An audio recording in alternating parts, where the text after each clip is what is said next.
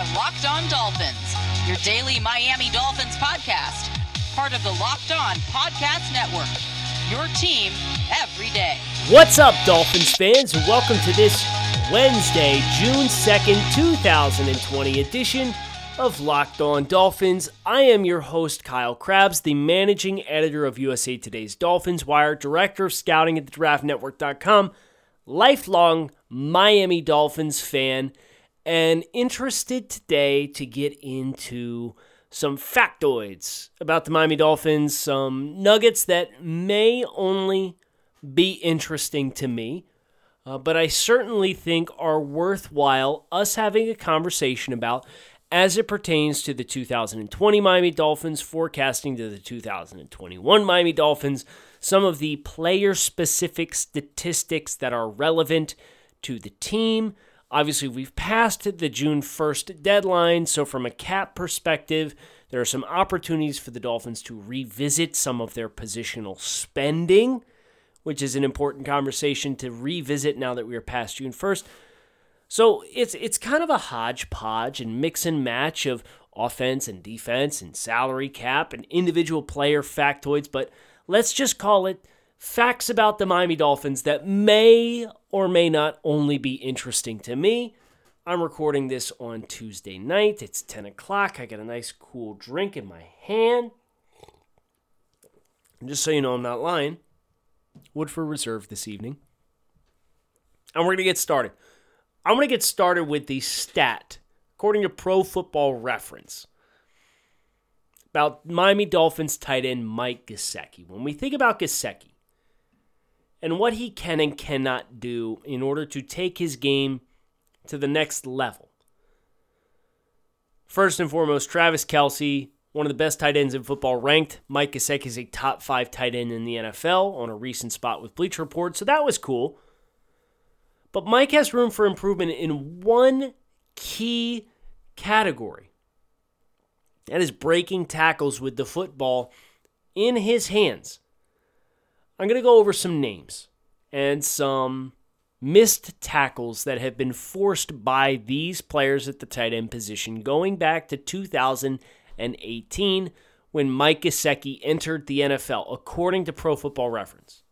I hope you're ready strap in, brace yourselves. Travis Kelce, the guy who just said that Mike Gesicki is one of the five best tight ends in football. 23 forced missed tackles since 2018. It's a great number. George Kittle, widely regarded as the best all around tight end in football. 18 forced missed tackles. If you asked anybody to name the best three tight ends in football, they're their candidates would probably be Kittle, Kelce, and the Raiders' Darren Waller, who has forced 16 missed tackles going back to 2018. Zach Ertz, he's slowing down significantly. He's notorious for catching the ball and not gaining additional yardage, but yet he managed to break eight tackles over the course of the last three seasons 18, 19, and 20. Mark Andrews, who also made Travis Kelce's list of top five tight ends, six going back to 2018. Mike Gesicki, according to Pro Football Reference, has forced one missed tackle in three seasons in the NFL. So if you are looking for the area in which Mike Gesicki can take his game to the next level this is how Mike goes from getting 650 to 700 yards of receiving and adds another 150 to 200 yards to his ledger on any given year. He has to find some ways to manufacture wins with the ball in his hands and challenging the first arriving defender because Mike is a big dude. Now, he's angular, he's not overly dense, he's more long than he is thick. But at the same time, one missed tackle, which came in 2018,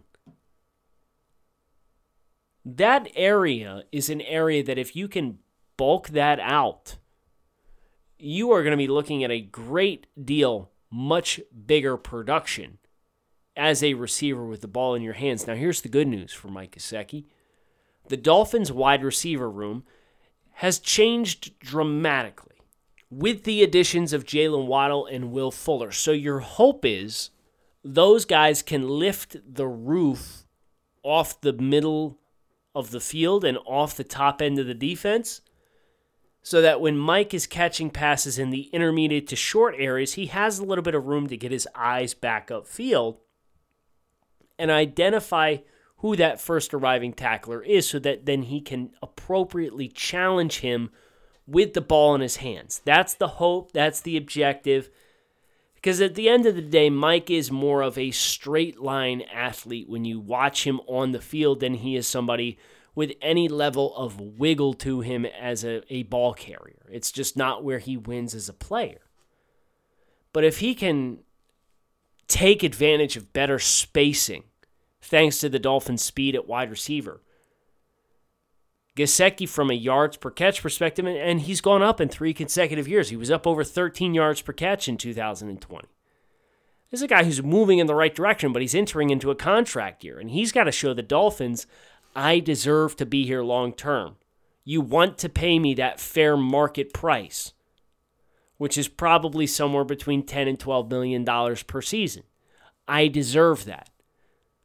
The best way for him to do that is to have the same consistency at the catch point and as a route runner, but creating more chunk plays after he has the ball in his hands by forcing that first arriving defender to miss. If Mike can do that, then the Dolphins it becomes a a almost I say almost because it is a lot of money, almost a no-brainer decision for the team.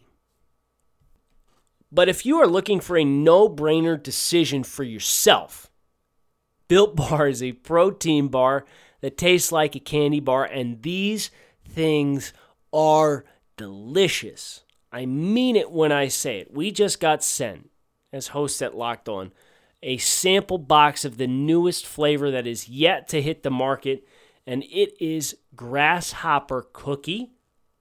I'm not going to spoil it, but what I will tell you is I got the sample box tonight, this afternoon at 4 p.m. It's Tuesday night. And the box is six bars deep, and the box is halfway gone, and it's 10 10 in the evening. they are amazing. Just like and you'll be shocked to hear this, every flavor of Built Bar. They have 10 plus flavors to choose from. They're high in protein, high in fiber, low in calories, low in sugar, 100% chocolate on each and every one of their bars. So, whether you're looking for something breakfast, lunch, or dinner, you're looking for something that's keto friendly, you're looking for something to grab and go after a workout, you name it, Built Bar can be it. So, visit BuiltBar.com, use promo code LOCKED15, and save 15% on your next order of Built Bar. Find out what all the fuss is about for yourself. Order yourself a box. BuiltBar.com, promo code LOCK15 to save 15%. RockAuto.com is a family business who's been providing auto parts customers with high quality service online for the last 20 years. So, whether you're shopping for engine control modules or brake parts, taillights, motor oil, or even new carpet, for your classic or daily driver, RockAuto.com has everything you need in one easy to navigate catalog and best of all, you can get everything delivered directly to your front door in just a few clicks. Prices are the same at rockauto.com for both professionals and do it yourselfers, so why would you shop anywhere else and spend up to twice as much for the same parts? So visit rockauto.com for all your auto parts needs and write locked on in their How Did You Hear About Us box so they know we sent you. Amazing selection, reliably low prices, and all the parts your car will ever need at rockauto.com. Up next on the show, I want to give a little bit of love to one of my favorite individuals within the Dolphins community, uh, Jason Sarney. Jason has done a lot of Dolphins podcasting, writing uh, for a number of different spots. He, he, currently does podcast with Jay Fiedler.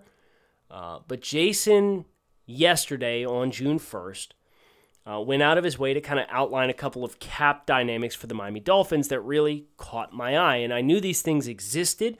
Uh, but seeing him follow it up with the addition of Will Fuller and the drafting of Jevon Holland and the drafting of Jaylen Waddle, it, it's just really a nice reminder of where Miami is spending their money and what conversation needs to be had here. So, Jason, uh, yesterday, June 1st, almost 9 a.m. in the morning, dropped some really great nuggets about the Dolphins and their cap situation, including this one.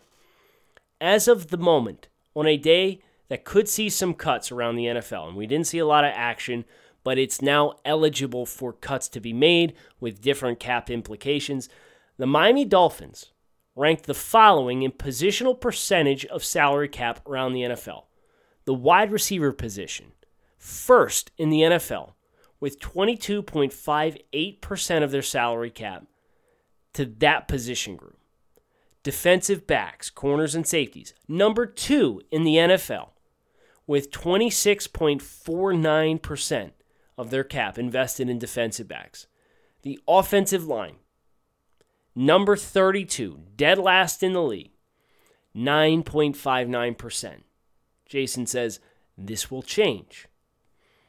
It will change. It absolutely positively will. It did not yesterday, but it will change because you look at the Dolphins and they are rolling like 13 deep on the wide receiver room and Will Fuller and his salary for 2020, it's, it's a 10 plus million dollar base salary with $3 million in incentives. It's not going anywhere. The Dolphins are committed to a $10 million plus cap hit for Will Fuller in 2021. They're also committed to approximately a $5 million cap hit for Jaylen Waddle, who they drafted with the number six overall pick. And they're committed to approximately a $12 million cap hit on DeVante Parker, based on the contract extension that he got at the end of the 2019 season. Could Miami theoretically move on from one of these players? Yes, but based on the fact that they brought in Will Fuller and Jaylen Waddle this offseason, I can't imagine it's going to be one of those guys, so it would have to be DeVante Parker. Do I think that's likely? No. But they're first in the league in spending in the wide receiver room with 22.5%. If the team decided that they were going to trim the fat in the wide receiver room, the two places you'd start based on the cap and the money commitments versus the output that these players have brought from a receiving perspective. You'd start with Jakeem Grant and Albert Wilson. You're willing to do that if you believe in Malcolm Perry and Lynn Bowden Jr. to take over the multi tool gadget slot receiver. If you believe in those guys to take that role, Albert Wilson is suddenly an expendable player when you consider his cap situation. And the cap, freeing up some cap for the Dolphins, is a twofold benefit. It creates more room to bring in veterans if you choose that's an appropriate action to take. And it also frees up more free salary cap space that you can then roll over year over year the NFL salary cap is not a if you don't use it, you lose it perspective.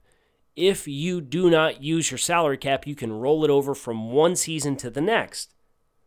So the Dolphins, they stand to benefit from, at least by the start of the season, clearing some cap space and trimming their fat. They have not done that just yet. But if you cut Jakeem Grant and Albert Wilson, and you can do it right now based on it being post June 1st, you would save approximately $7 million in cap hit. And the reason I say that is to paint the picture of if the Dolphins were to make those decisions, which I don't think are imminent at this point, but I do think before the start of the season, some notable players will be let go.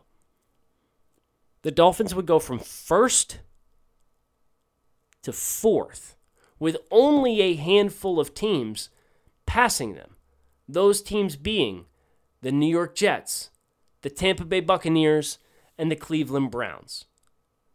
Allen Hurns is not going to save you a lot of money. DeVante Parker feels like a long shot to be moved on from. Preston Williams is dirt cheap. Mack Hollins is dirt cheap. Lynn Bowden Jr. is dirt cheap. Malcolm Perry was a seventh round pick. There's no cap savings to be had there. Grant Wilson are your two to move on from. Now, some of this is the cost of doing business in free agency with giving Will Fuller a big contract and then drafting somebody in the top 10 overall and having DeVante Parker. This is a big year for DeVante Parker to prove that he can have some chemistry when he is more of the mismatch identifier. And what I mean by that is you think about DeVante Parker and what he's been for the Dolphins and, and for the last two seasons when he's had the big step forward. And this is one of those statistics that is perhaps really only interesting to me.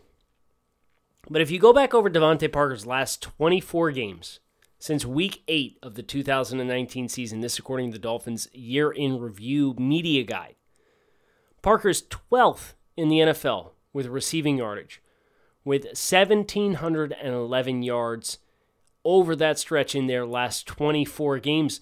Uh, that is a very productive stretch, 12th in the NFL, of course, and uh, there is a lot of the speculation of the chemistry that he's going to have with Tua Tagovailoa, and I get that, but at the same time, he in this receiving room is no longer going to be the 1A option. He's going to be a guy who one of the things Tua Tagovailoa has has spoken about that he needs to be better at that Ryan Fitzpatrick was good at was from a pre-snap perspective understanding what routes based on coverage and matchups and alignment and safety shell you are eliminating in the pre snap and you are understanding based on what the defense is showing me, my eyes are going to start here on this given play.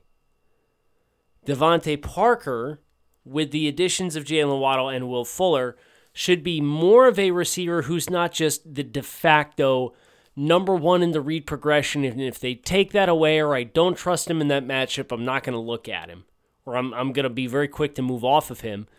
And instead, it's okay, the opposing team is shading the safety in the direction of Will Fuller, and DeVante's on the other side, and he's got CB2 against him in a one on one situation. I like that matchup. I'm going to identify that and take that because that's what the quote unquote defense is giving me. DeVante Parker in that role for Tua Tagovailoa, I think has a lot of opportunity to continue this strong stretch of play that he's had over his last 24 games. Whether or not that materializes, that remains to be seen, but that's something I'm at least optimistic about. I'm also optimistic about some of the bets I've placed over this past week at Bet Online. Bet Online, the fastest and easiest way to bet on all of your sports action, whether you need Major League Baseball, NBA, NHL, or UFC bets right now. BetOnline's got them all. You can get all the latest news, odds, and info for your sporting needs. So make sure you head over to BetOnline on your laptop or mobile device and check out all of the great sporting news sign-up bonuses and contest information available. Don't sit on the sidelines anymore. This is your chance to get into the game. Head over to the website or use your mobile device to sign up today and receive a 50% welcome bonus on your first deposit using promo code LOCKED ON. BetOnline, your online sportsbook experts. Couple of defensive notes that are just of interest to me. Uh, once again, courtesy of the Dolphins Year in Review Media Guide. Defensively, we've talked a lot about how the defensive side of the football is where this team's identity lies.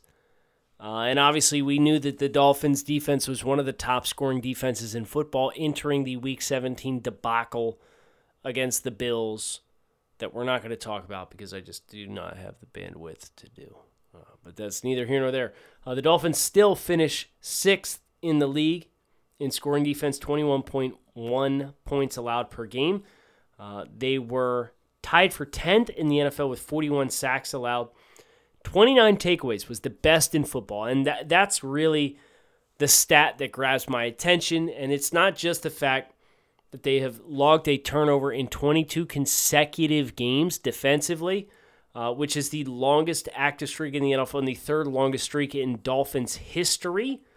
Uh, the last NFL team to have a streak this long was New England's 36 game streak from October of 2011 to November of 2013.